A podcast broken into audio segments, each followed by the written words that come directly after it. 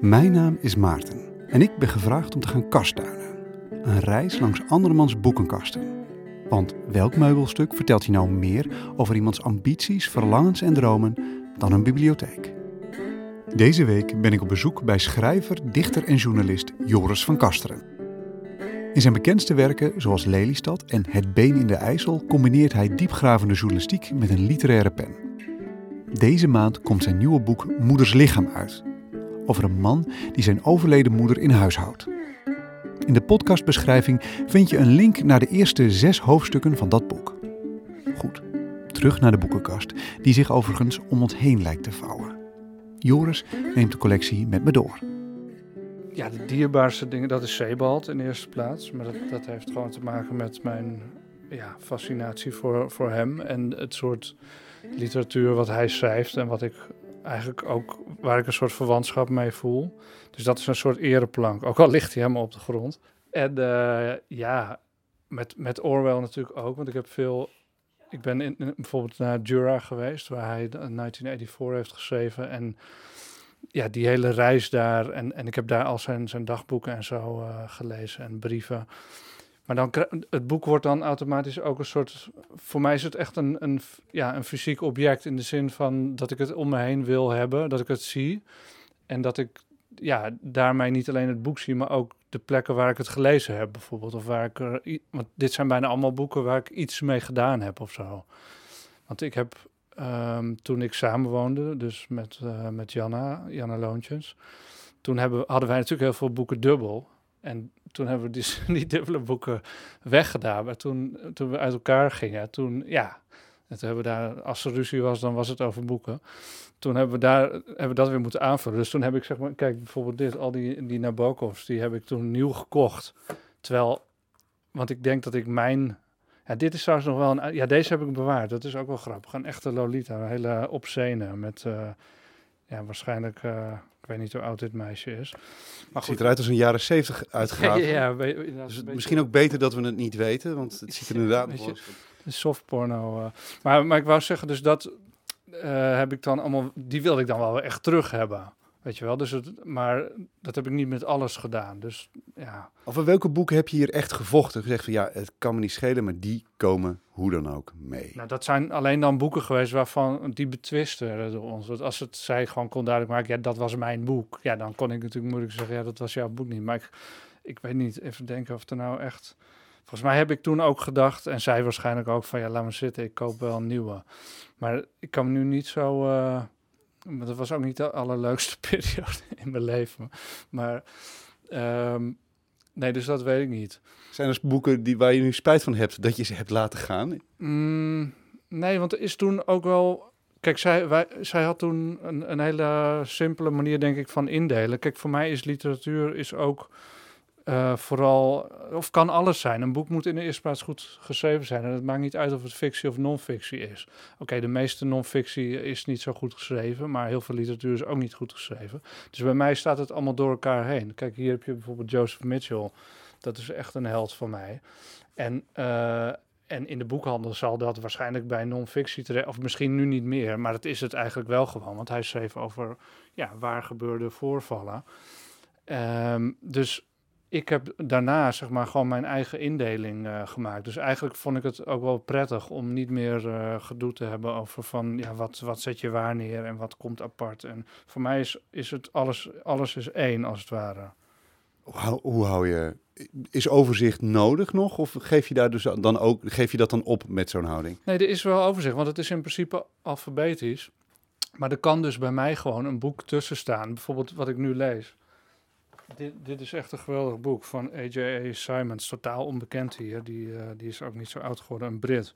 En die ging op zoek naar uh, Baron Corvo en dat was Frederick Rolfe. En dat was zo'n hele omstreden 19e eeuws, begin 20e eeuws uh, auteur die, ja, echt een, die is gewoon een soort rat inverrat binnen het katholicisme. En daar een fantastisch boek, Hadrian VII, waarin hij zichzelf paus laat worden.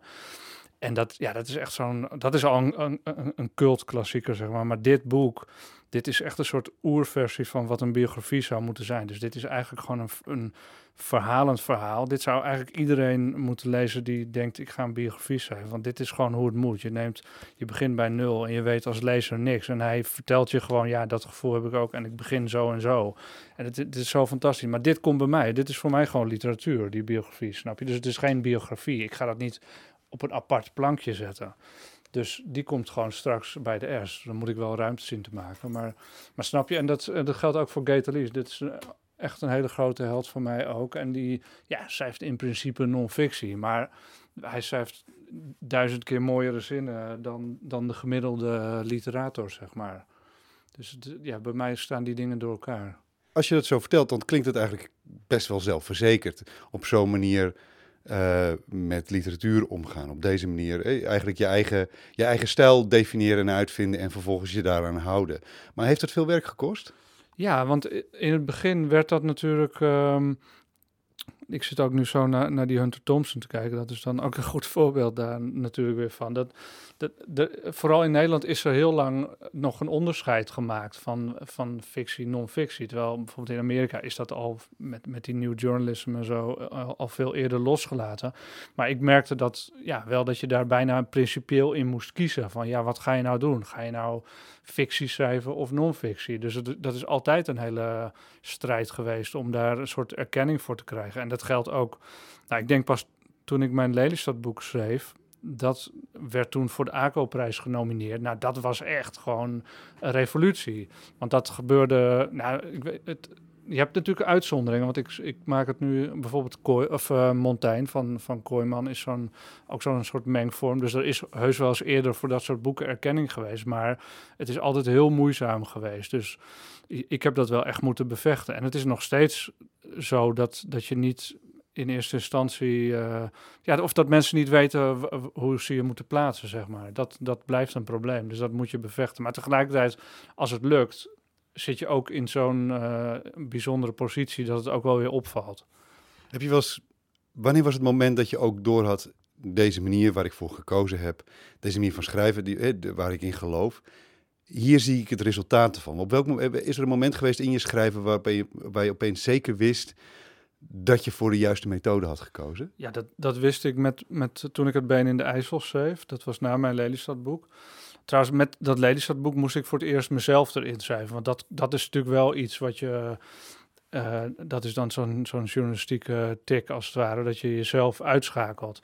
Dus daarna, toen, die ik is er in dat Lelystad-boek ingekomen, maar ik denk dat ik uh, echt, zeg maar, het, beste heb kunnen doen wat, wat met deze methode kan, met dat been in de IJssel. Dus dat ging over een onderbeen wat in een rivier gevonden werd. En dat werd gewoon ja, een, een kweeste inderdaad naar de eventueel nog levende eigenaar, en, uh, die een Duitser uh, bleek te zijn. En toen, ja, dat, daar werkte zeg maar alles. Daar werkte uh, laten we zeggen, het, het misdaadaspect, dat gaf de spanning.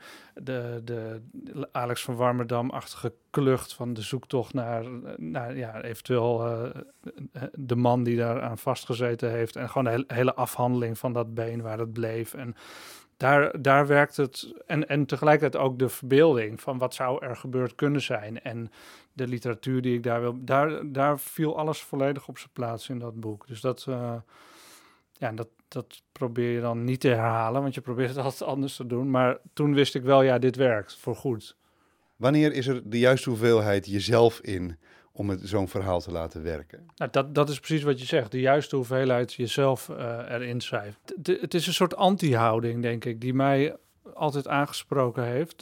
Het is eigenlijk een manier van journalistiek bedrijven die, die eigenlijk helemaal geen journalistiek is, maar die daarmee ja, juist de grenzen enorm opwekt en als het ware bewijst wat ik net al zei, dat de werkelijkheid soms onder bepaalde omstandigheden zelf literatuur is. Of laten we zeggen esthetische aspecten vertoont. En dat vond ik dus met dat been ook. Dat was als het ware kunst, hoe dat daar terecht is gekomen. Dat verzin je niet. Wie, hoe kan dat? Weet je, dat, het, is als het ware um, een, een, een, een, been is als het ware uitgehakt uit het marmer en de rest moet ik nog doen. Nou, dat is met, met zo'n evenement natuurlijk ook. Van als je er op die manier ingaat, ligt de literatuur uh, in de werkelijkheid. En dan heb je je povere verbeelding juist niet nodig.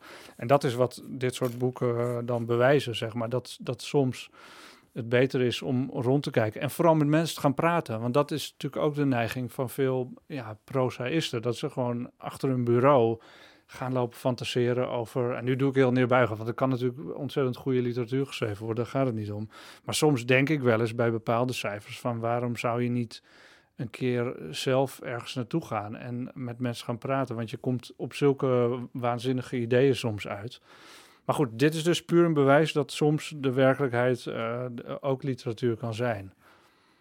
Hoe, um, hoe is het voor jou als jij op pad bent? Ben je dan een betere versie van jezelf als jij op, op pad bent? Nee, dan ben ik dus niet zoals nu, dat ik heel erg praat, want dan ben ik, ben ik juist heel erg stil en dan probeer ik anderen te laten praten. Alleen, um, ja, door de jaren heen word je op een gegeven moment wel ik, ik weet wel dan meteen van ja, dit is iets of dit, dit, is, dit is het niet. En als het iets is, dan neem ik er de tijd voor. Maar ik kan ook wel ietsje ongeduldiger zijn of zo. Dat, maar wat je moet, vooral moet hebben, dat is natuurlijk het allerbelangrijkste. Je moet je, ja, je, maar, maar je moet echt in staat zijn om gewoon bij iemand binnen te gaan zitten en ehm, ja, diegene zeg maar te verheffen en niet jezelf. Niet, je moet jezelf kunnen uitschakelen dat is gewoon eigenlijk de grootste kunst, om dat te kunnen.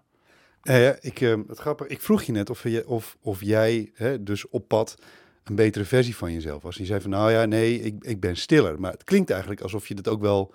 klinkt eigenlijk best wel lekker. Als je opeens... Het is bijna een soort zen staat dus. Als je daar op pad bent en je ego kan laten gaan... en het allemaal niet opeens om jezelf kan laten draaien... en daar eigenlijk bijna één met de situatie kan zijn.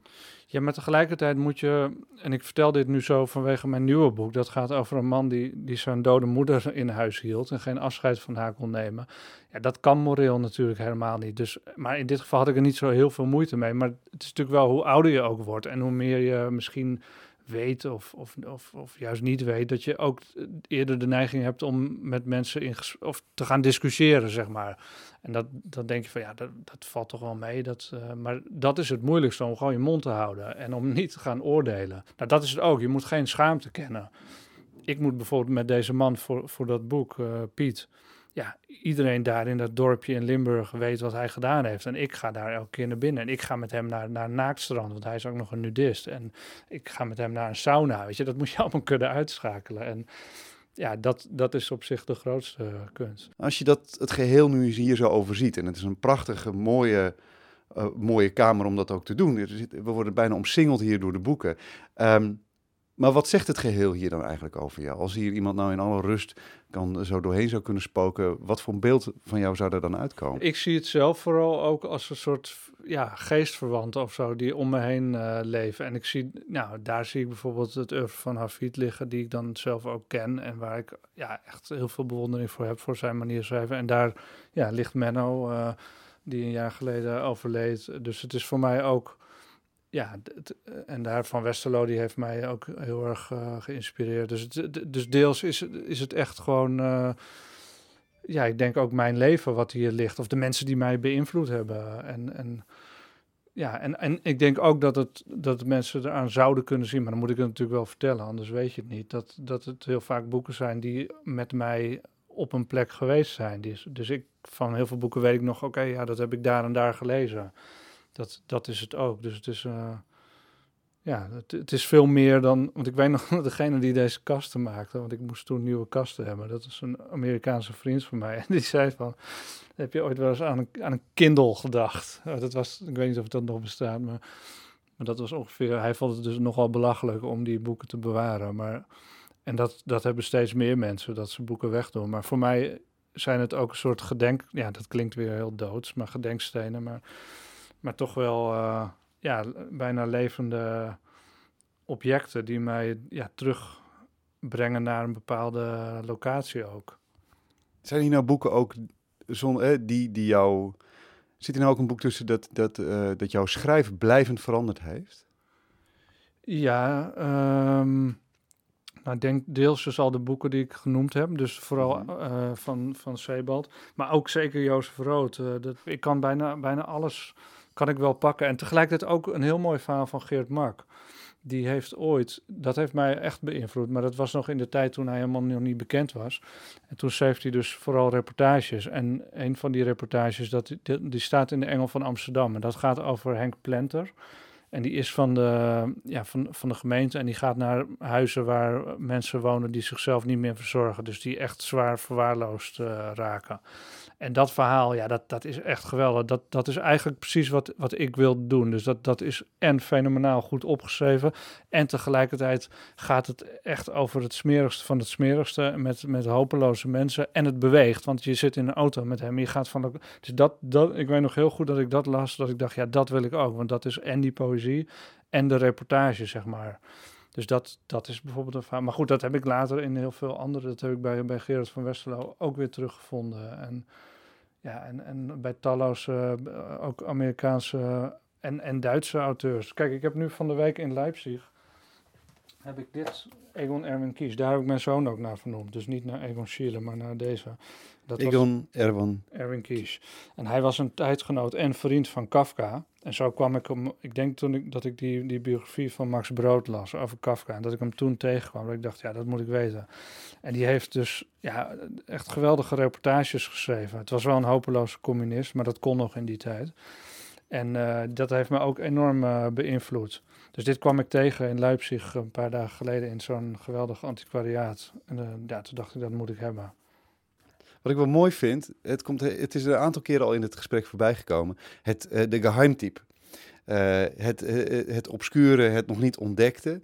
Dan, ja, ik, het grappige is, ik zie je meteen aangaan als een soort truffelvarken dat er spoor oppikt. ja, maar dat is natuurlijk wel het mooiste als je iets, iets hebt wat, uh, ja, wat, wat niemand kent. En, maar wat natuurlijk ook een beetje, ja, een beetje blasé is. Want er zijn natuurlijk altijd wel mensen die, die het wel kennen of zo. Maar ik, ja, ik vind het wel grappig dat ik hem op die manier ontdekte. Nee, dat is gewoon mooi. Dat, dat, dat is gewoon zo. Als je op die manier op iemand stuit en, en je gaat hem vervolgens lezen en het blijkt ook echt heel goed te zijn, dat gebeurt niet vaak.